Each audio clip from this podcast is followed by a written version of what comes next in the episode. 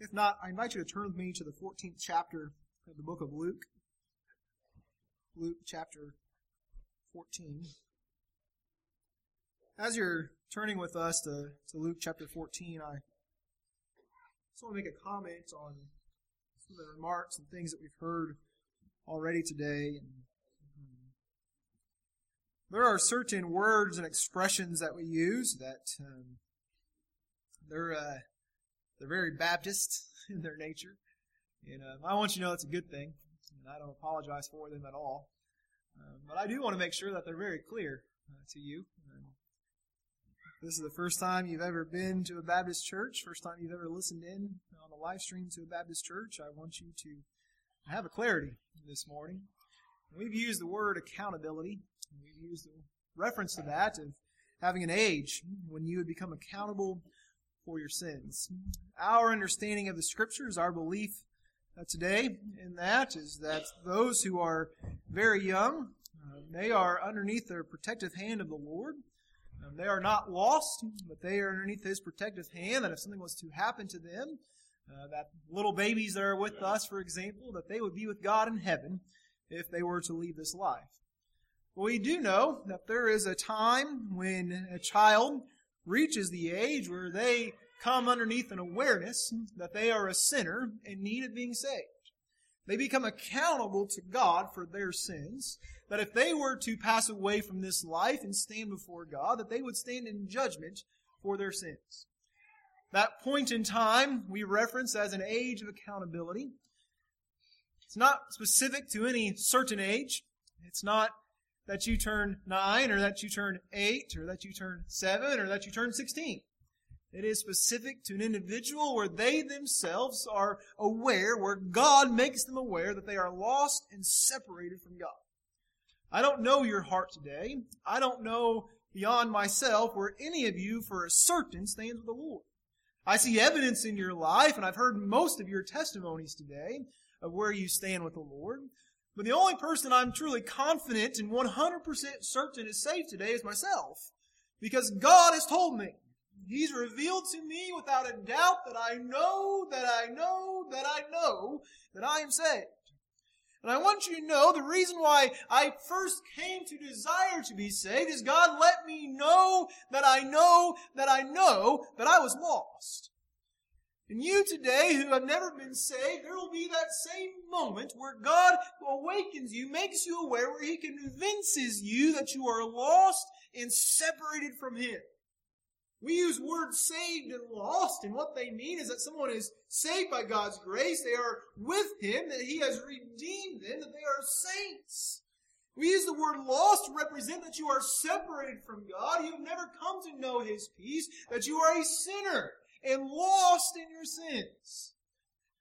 These words are very Baptist words, I know, but I want you to know that they are meant to convey what is a very simple reality and one that is very real today. You are either lost or you are saved. You are either separated from God or you've been redeemed by God. You are either lost in your sins or you have come to know the peace that God alone can provide. Jesus Christ is either, either Lord of your life or He's not. Today, I don't know how old you have to be to come to know that you are lost.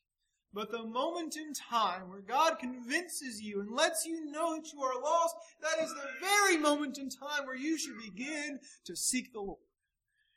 We use the word conviction. Conviction is meant to regard the idea that God has convinced you that you are a sinner. In fact, when you hear about somebody being convicted in the court of law, what that means is that there has been enough evidence to convince a jury that you are guilty. When God convicts you, He presents evidence to you in your life that you are guilty of your sin. We use the word conviction because that builds up in you as an awareness of the convincing of your sins grows upon you. It causes contrition. That's a biblical word, contrition is, and it means to feel crushed. You feel the weight of sin upon you as though it is crushing you. A lot of times you'll hear that expressed in testimony in different ways as a sick pit in your stomach, this feeling where it just grows within you that something is wrong. Because something is wrong. If you are not right with God, you are altogether wrong. And I want you to know, well, that is about, it's not about, it is the worst feeling you will ever experience. I want you to know when that feeling is relieved, it brings about a greater joy than you will ever experience. There is no greater joy than God lifting that burden of sin from you and putting in its place a peace and a joy that is unspeakable and full of glory. So today I want to encourage you, while you have heard testimony, while you have heard from me, these words that are very Baptist in their nature, they are meant to imply a very simple and real idea that if you've never come to know Jesus, if you've never come to know the peace of God, that you stand in need today of salvation that can be found only in the name of Jesus. That can be found only in the name of Jesus. So I wanted to make those comments here this morning as we turn our attention to the 14th chapter of the book of Luke. Luke chapter 14. We'll begin reading at verse 25. Uh, we'll read down through verse 33. Um, I expect these are uh, some, some common scriptures uh, to, to, many of you. Um, even if they're not common to you, some of them have become such common parlance, such, such common ways of speaking, and that you'll recognize some of this just through other conversations of life uh, here in Luke chapter 14, beginning at verse 25. The scripture reads, says, And there were, went great multitudes with him. And he turned and said unto them, If any man come to me and hate not his father and mother and wife and children and brothers and sisters, yea, and his own life also, he cannot be my disciple. And whosoever doeth, doth not bear his cross and come after me cannot be my disciple. For which of you, intending to build a tower, sitteth not down first and counteth the cost, whether he have sufficient to finish it?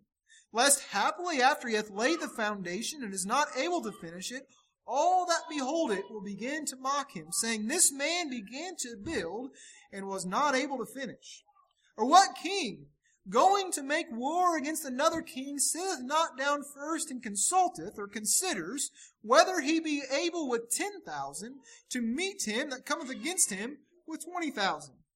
Or else, while the other is yet a great way off, he sendeth an embassage, he sendeth a delegation to desire conditions of peace. So likewise, whosoever he be of you that forsaketh not all that he hath, he cannot be my disciple. We'll stop there in verse 33. As I mentioned, these are rather familiar scriptures. Is kind of really right in the midst of, of the earthly ministry of Jesus. And he's become to, to be gathering this following that is following after him, such that Luke uh, draws the account that great multitudes now are following after Jesus. I want you to know Jesus in his coming, it was not that he would somehow gather into himself a great multitude of followers. It was that he would come to seek and to save that which was lost. The notoriety that he was gaining, the fame that he was gaining was not what Jesus was seeking to gain. If he was seeking to gain fame, all he would have done is had to stand up on the gates of the temple and have a, a, big healing, and all these people would just came and followed after him because what he could provide for their natural needs. At one time, Jesus fed thousands with just a couple of loaves and a few fishes. And he went to the other side of the lake and there, those multitudes came to him following him there. And Jesus began to speak to them and he said, you've not followed me because you believe who I am. You've followed me because I fed you. He began to open and to speak to them about how he was the bread of life. And about how what they truly needed was not what he could provide for them naturally, but what he could satisfy their souls with. And so Jesus is doing a similar thing here in the 14th chapter of the book of Luke. These great multitudes are following him. And I can just picture him stopping. He hears a throng behind him talking and, and wondering what the next miracle he would do and where they were going and all these things that are going on of this multitude of people who are following him. And he stops and he turns around he makes something abundantly clear about being a follower of Jesus. He says, If any man comes to me and does not hate his father and his mother and his wife and his children and his brothers and his sisters and even his own life, he cannot be my disciple. Now, is Jesus somehow contradicting what Scripture says elsewhere to honor your father and mother? Well, certainly not. We, we know certainly that he was not contradicting what is said elsewhere about our relationships with, with these very ones that Jesus is naming here in verse 26. But instead, what Jesus is clearly demonstrating that unless you put Jesus first, you cannot be his disciple. I ask you today, what priority do you give to the Lord? Do you make the Lord a higher priority than your mother, than your father, than your spouse, than your brothers, than your sisters, yea, even more than yourself? Time and time again, we see in the scriptures where Jesus has taught to, to not worry about the things of tomorrow, to not worry about whether you'll be fed or what you'll be clothed with. He was talking about this actually in that Sermon on the Mount in Matthew chapter 6. Then he goes on and he talks about how the Lord knows what needs you have before you even have need of them. so if those things be true, should we worry about our own selves or should we worry about the Lord? For you to be a disciple of Jesus, it's going to cost you something. In fact, it's going to cost you surrendering and forsaking all. As we see Jesus make note of in verse 33, he says, So likewise, whosoever he be of you that forsaketh not all that he hath. He cannot be my disciple. What's that word forsake mean?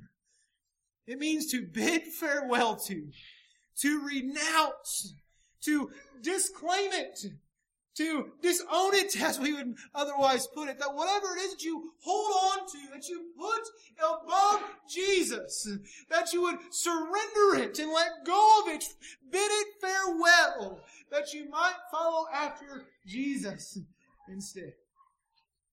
There are some in which they have made it their, the desire of their life to follow after Jesus, and it has in fact cost them the very relationships that Jesus spoke of in verse 26. I've heard some of your own testimonies about how your families, they, they just treat you differently because of your desire for the Lord. So sometimes those are realized in very real and specific ways. But whether they are realized in real or specific ways, or whether they are things that are found true of your heart, they must be present to be a disciple of Jesus. And that's not just merely true of those that are lost. And if you are lost today, I want you to know if you'll be saved, it is that you will fully place your trust in Jesus. You'll renounce everything else. You'll let go of everything else. And you will trust in the name of Jesus only to save you. Listen to me. If you are looking with anything else in your heart except full faith and trust in the name of Jesus to save you, you'll miss the mark. You'll miss the mark. We talk about repentance. And the nature of repentance is to turn away from something and to turn to something else. It is to turn away from the vileness of sin, to leave it behind you, to renounce it and let it go, that you might instead grab hold of Jesus. And if you're going to repent today, it's going to be because you come fully trusting in Jesus. How can you turn your eyes off of everything else unless you look squarely and only upon Jesus? Today I want to encourage you that if you are lost and you are separated from the Lord, that you would go to Him with a heart fully desiring Him and Him alone. And whatever it is that you have to surrender, that you are holding on to, that you would surrender it.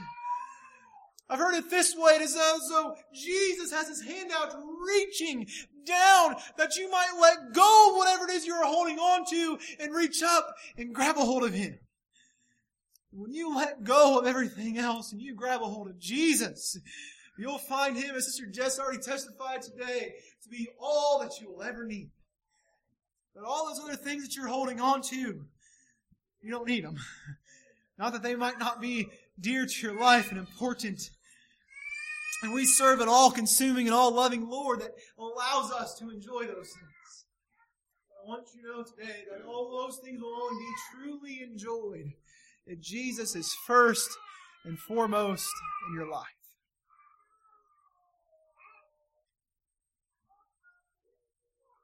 He says, And whosoever doth not bear his cross and come after me cannot be my disciple. Jesus goes on and he begins to explain these things using two stories or two accounts, two types of parables to try to explain what he means. The first one you've probably heard more often than the second one, where he talks about somebody that's sitting down to build a tower. Before he does, he first has to consider what it's going to cost to build that tower, that he would make sure that he has enough to build. Lest he'll get started, he'll lay the foundation and not be able to, to start building the tower, and people will laugh him and mock him. It says there in verse 29, it says, Lest happily after he hath laid the foundation is not able to finish it, all that behold it begin to mock him, saying, This man began to build and was not able to finish it. There were many in Christ's day who were persuaded by the things that they saw to follow after Jesus without ever truly forsaking all and following after him. We see the lesson of the disciples and how Jesus came to them and called them that they would follow after him even while they were mending their nets. And they left their nets and began from that point forward to follow Jesus. Yet there were those who just kind of from time to time said, Jesus is coming through town. Let's stop and see what he's going to do. And Jesus is making clear that those that professed it, profess, excuse me, that profess to be disciples, yet weren't truly surrendering themselves over to the Lord to follow after Him and renouncing everything else, that those that were merely professing to be Christ without following Him were going to be made a mockery. Made a mockery. I want to ask you today, for you that have been saved, are you truly following after the Lord? Are you truly surrendering and giving yourself over to the Lord? He gives a second example. Beginning in verse 31, he says, Or what king goes to make war against another king that does not sit down first and considers whether he be able with an army of 10,000 to go against him with an army of 20,000? He says, lest if he determines that he can't, if he sits down and he makes that consideration, he would do better to, to send a delegation over to that other king and to make terms of peace rather than go up against an army that he is not able to go to war against. He says, what king wouldn't consider first what the battle would take? That's where I'd like to spend our time on today. Is have you given consideration to what it's going to cost you to serve the Lord. Have you considered what it's going to cost you to serve the Lord?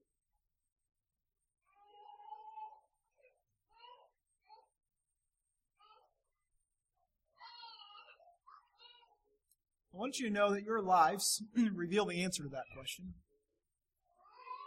Your lives reveal whether or not you put the Lord in front of everything else. Your lives reveal how it is that you prioritize the things of the Lord. Your life reveals whether or not that no matter what your circumstances are, you are prioritizing the Lord.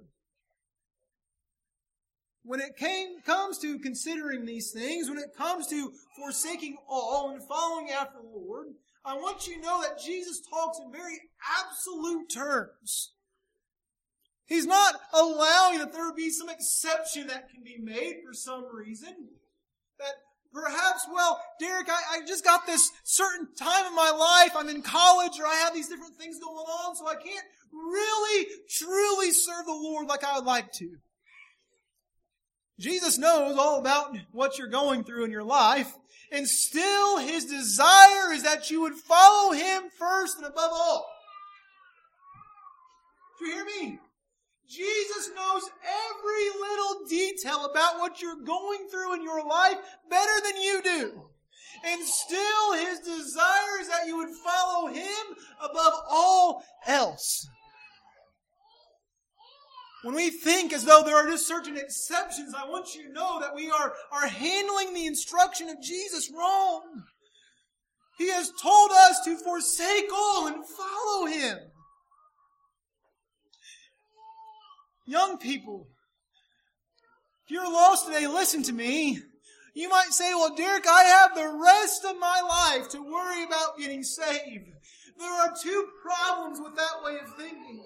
Number one, you don't know what the rest of your life means. You don't know whether that means 60 years or if that means six hours. So you are dealing with an uncertain expectation. That's your first problem with that statement.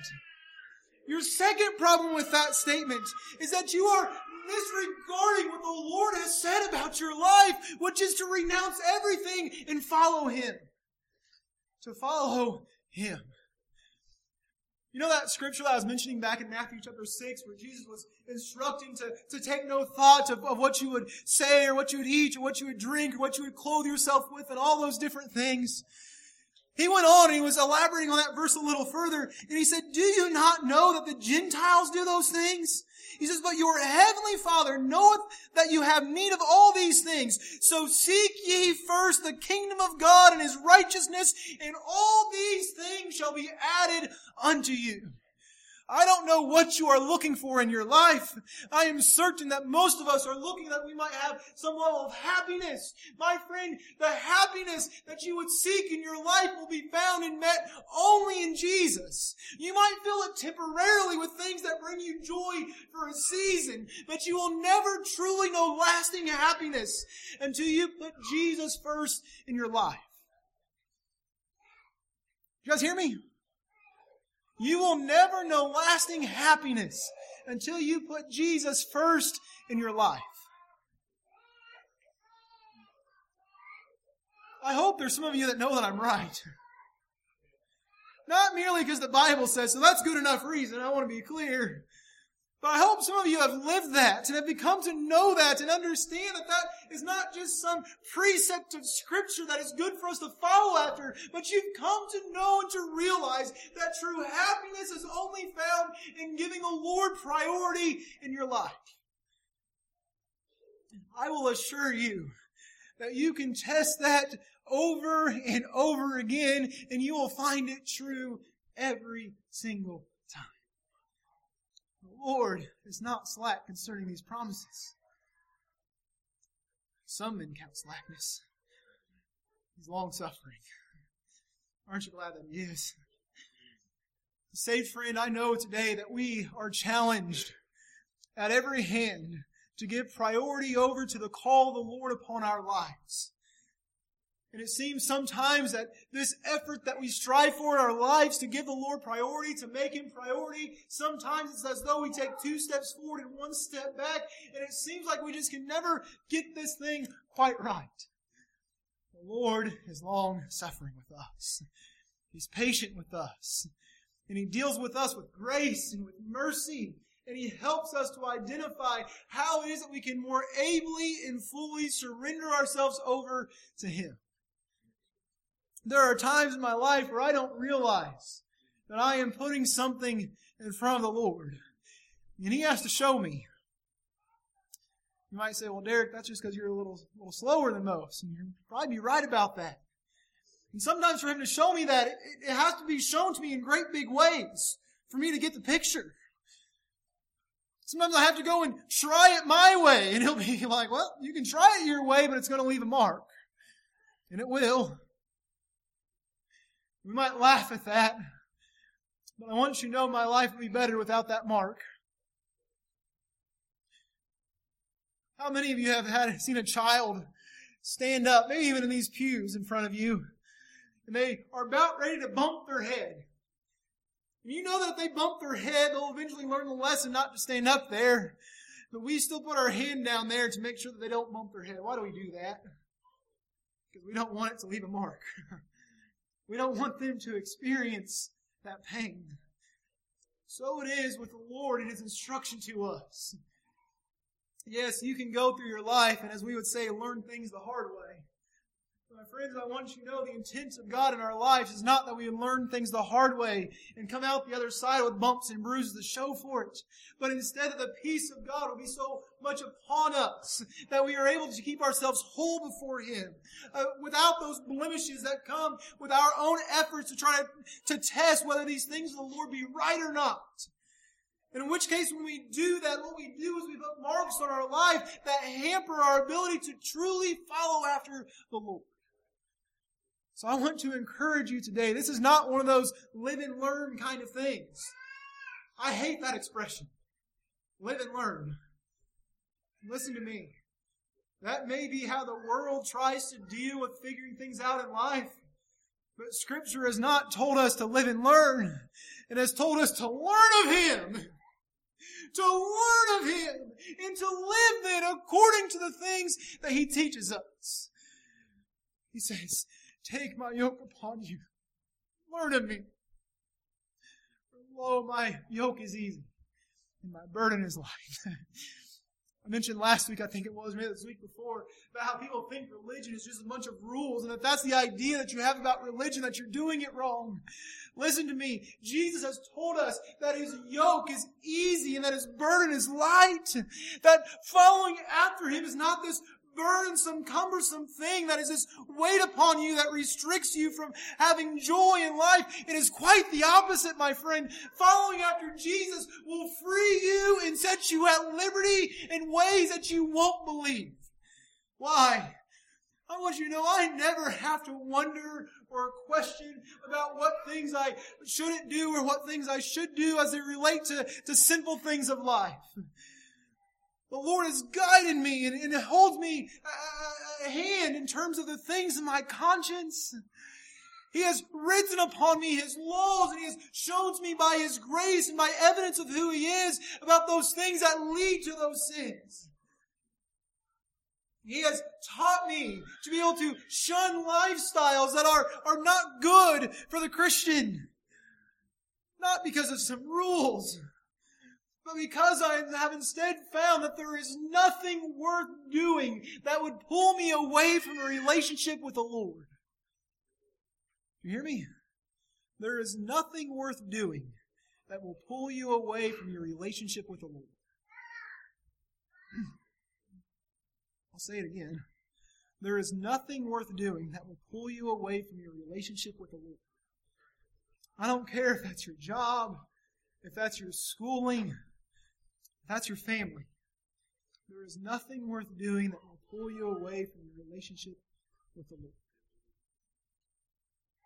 So, have you taken these things into consideration? Have you considered first what it took to deliver you? What it cost to buy your pardon? As we look to consider the things as to whether or not we should follow after the Lord, as we count the cost of following after Jesus as a true disciple of Christ, have you considered what it cost Jesus for you to be saved? I want you to know that Jesus is eternal. He's always been before he ever entered into this world in the flesh. He was with God in heaven. Scripture makes that abundantly clear. We've been studying in the book of Daniel on Wednesday nights. We didn't get to it this past week, but we'll get to it this week about how there are these times of, of which we see Jesus and his evidence and his presence in the Old Testament. Jesus uh, has that same characteristic and attributes of the Father. He has all the same characteristics and attributes of the Father in that he is eternal. And so Jesus left the splendors of heaven and took on flesh. He maintained his godliness all throughout that. He never relinquished that position as the Son of God, for he took on flesh without an earthly father. Isn't that incredible? Jesus was born of a virgin.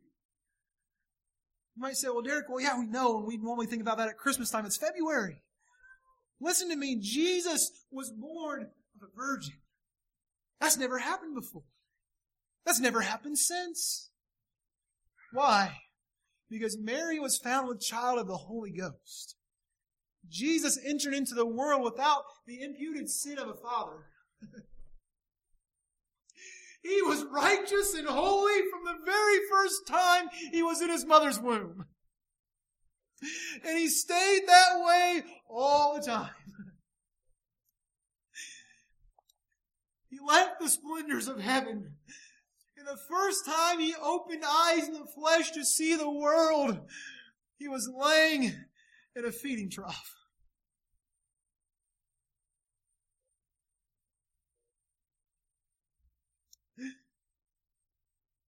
He thought it not robbery to be equal to God, but he took upon himself no reputation.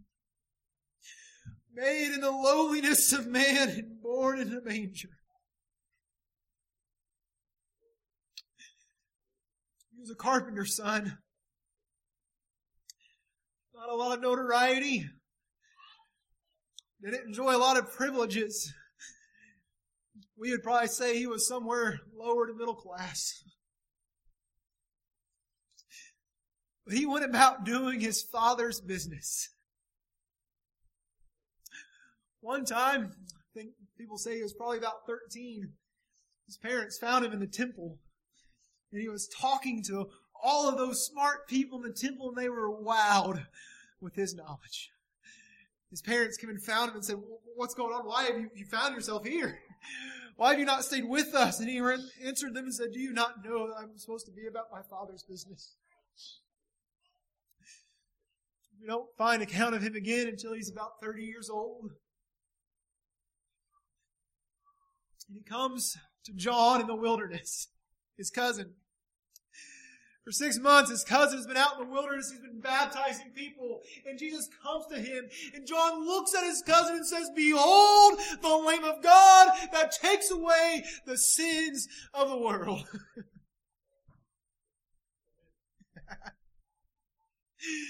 declared in that moment to be the Messiah that had been promised.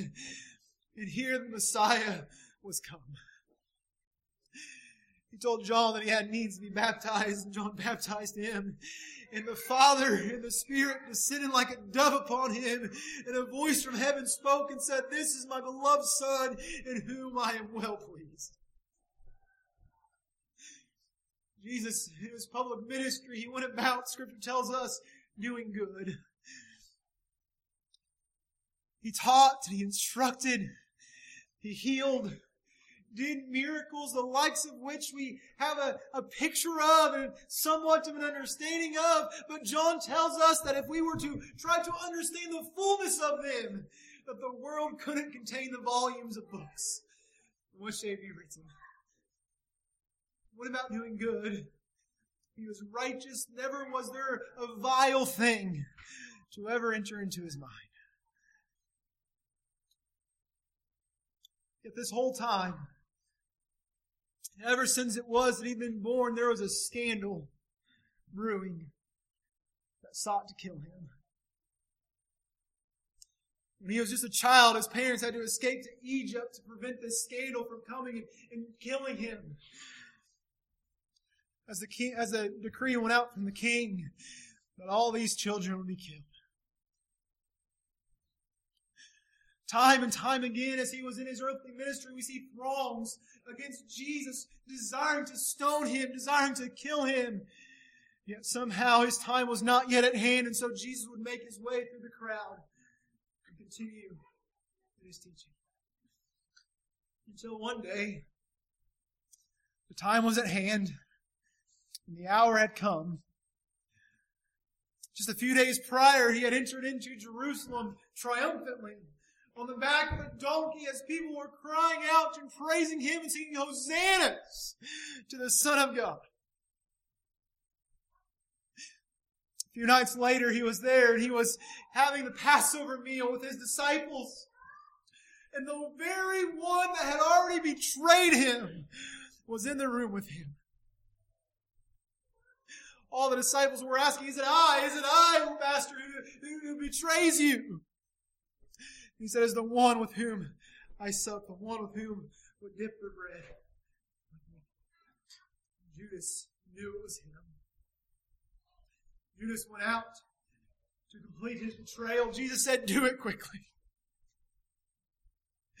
Jesus was in the garden praying and praying with such a passion and such a desire and such a, a, worry in his heart concerning the things that were to become that his sweat became as drops of blood.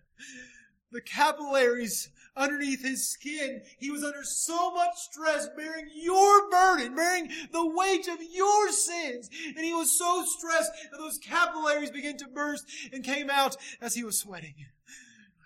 Oh, he was going through something awful for you, sinner.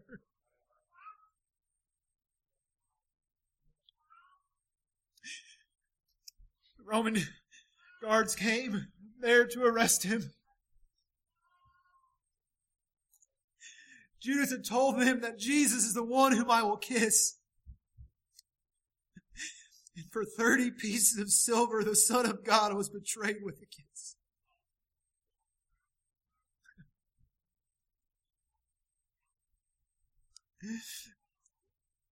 That breaks my heart to think about. the very one who saved me was betrayed for price of a common slave. Betrayed with a kiss. From that moment forward, Jesus endured more pain and suffering in his body than any one of us could ever imagine. They plaited a crown of thorns, they twisted it together, they jammed it upon his skin.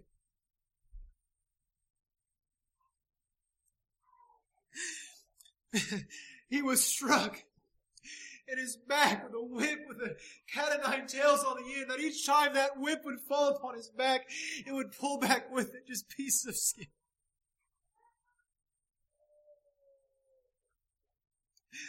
Mocked, his beard plucked and spat upon.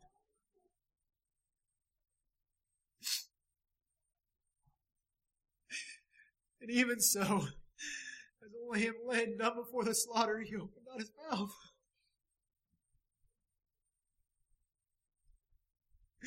He was tried, given a hastily thrown together trial, wrongfully accused by a bloodthirsty mob. They desired over Jesus, a criminal. And instead they cried out towards Jesus, crucify him, crucify him, crucify him. He was given a cross. Though his body was already drained from the physical suffering and torment as he has already anguished in pain, he was demanded to carry his cross up to the hill called Golgotha. Jesus was already so beaten that he couldn't carry it. So they compelled Simon to come and help him.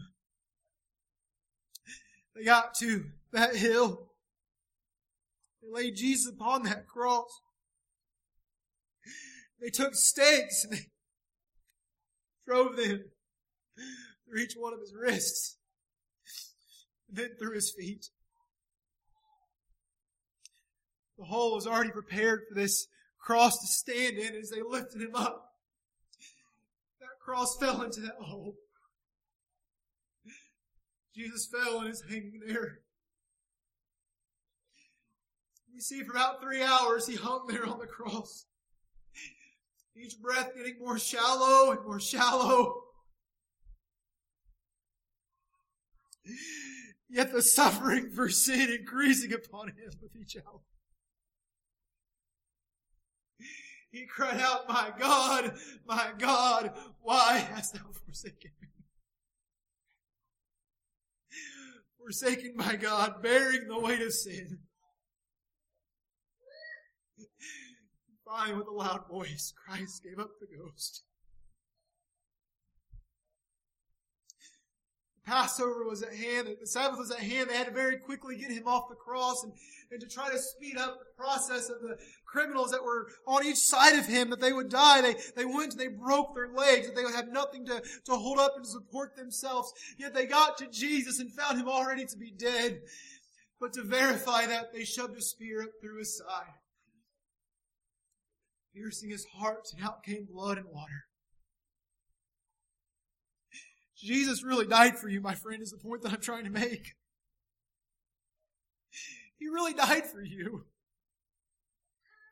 This isn't some made up thing. It's not some idea. Christ Jesus died for sinners.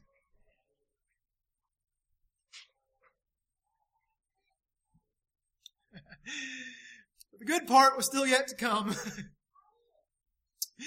He was buried in a borrowed tomb. Joseph of Arimathea had a tomb, so they took the body quickly and they prepared it and they buried him. The Sabbath day was coming. The day after the Sabbath, and that next morning after the Sabbath, they came because they didn't have time to fully prepare the body of Jesus. But when they got there to the tomb to, to anoint him with the spices and things according to the traditions of the burial that they would have, they got to the tomb and the stone was already rolled away.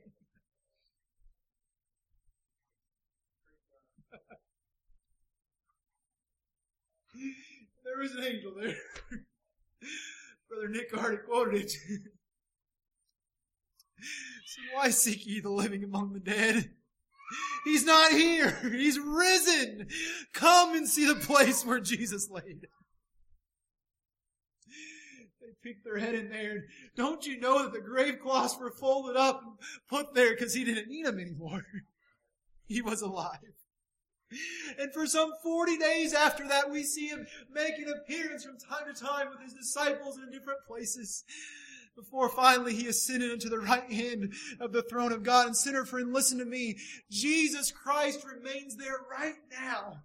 And he's making intercession for you. You have an advocate with God the Father through Jesus Christ. You say, Derek, how can I be saved?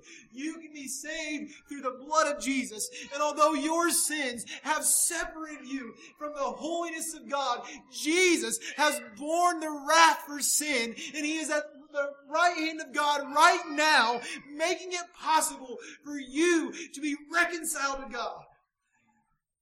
You have one that will plead your case with God if you place your faith and trust in Him. Isn't that wonderful? We have an advocate with God.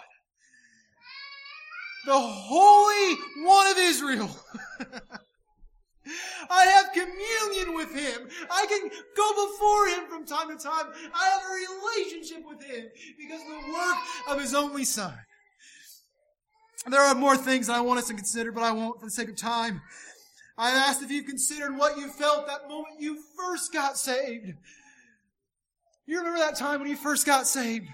And in that moment, all at once, you experienced the joy that you'd heard others talked about. You understood what it meant to know the presence of God. Think back, saved friend, to that very first moment where you got saved. And in that moment, didn't you think that from that point forward, you were just going to follow the Lord for the rest of your life with nothing to ever hinder you? My brother-in-law puts it this way. He says when he first got saved, he felt like he could take on hell with a water gun. That's what it's like when you're close to the Lord, isn't it? You feel like you can just take on the greatest battles. Have you considered what that felt like? Have you turned to Have you considered what you've committed to the Lord? If you've been saved by God's grace, you gave your life to Him, you surrendered it, you left it behind, and gave yourself over to Him instead. Have you considered what you've committed to the Lord? Have you considered what others stand to gain by your witness? Have you considered the alternative? Following after the Lord.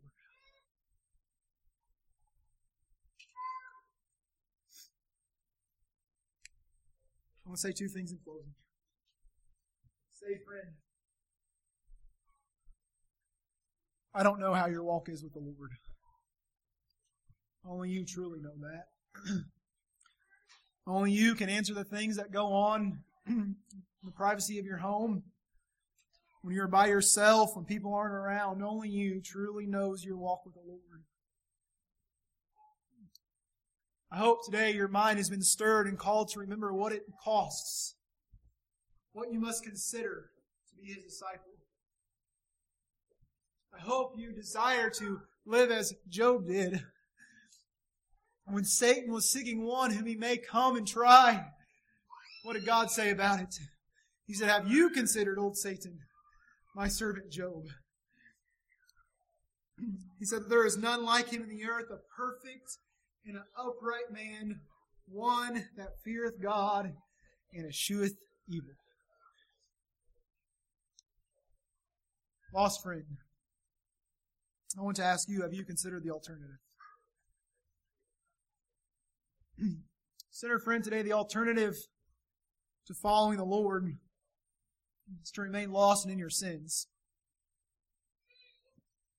I want you to know today that if you are lost and in your sins, eternity hangs in the balance. Heard yesterday morning at the preacher's meeting, his brother Gary was teaching about how when you talk to most people, everyone thinks they're going to heaven. Want you know that doesn't align with Scripture. Scripture says, straight is the gate and narrow is the way, and few there be that find it. Sinner friend, for you to think that everybody goes to heaven, so I must be okay, you're ignoring the things of Scripture.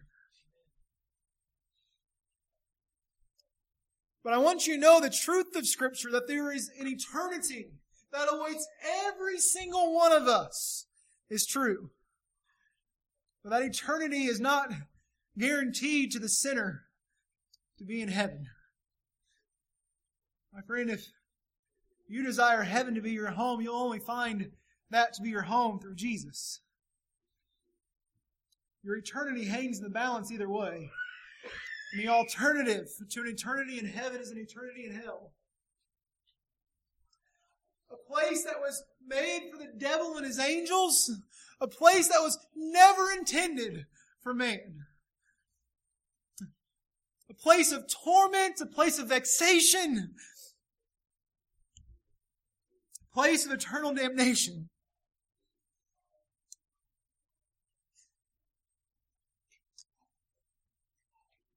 It says where the worm doesn't die and the fire is not quenched. Sinner friend, today I want you to know that your eternity hangs in the balance. You are, every one of us today is a breath away from eternity.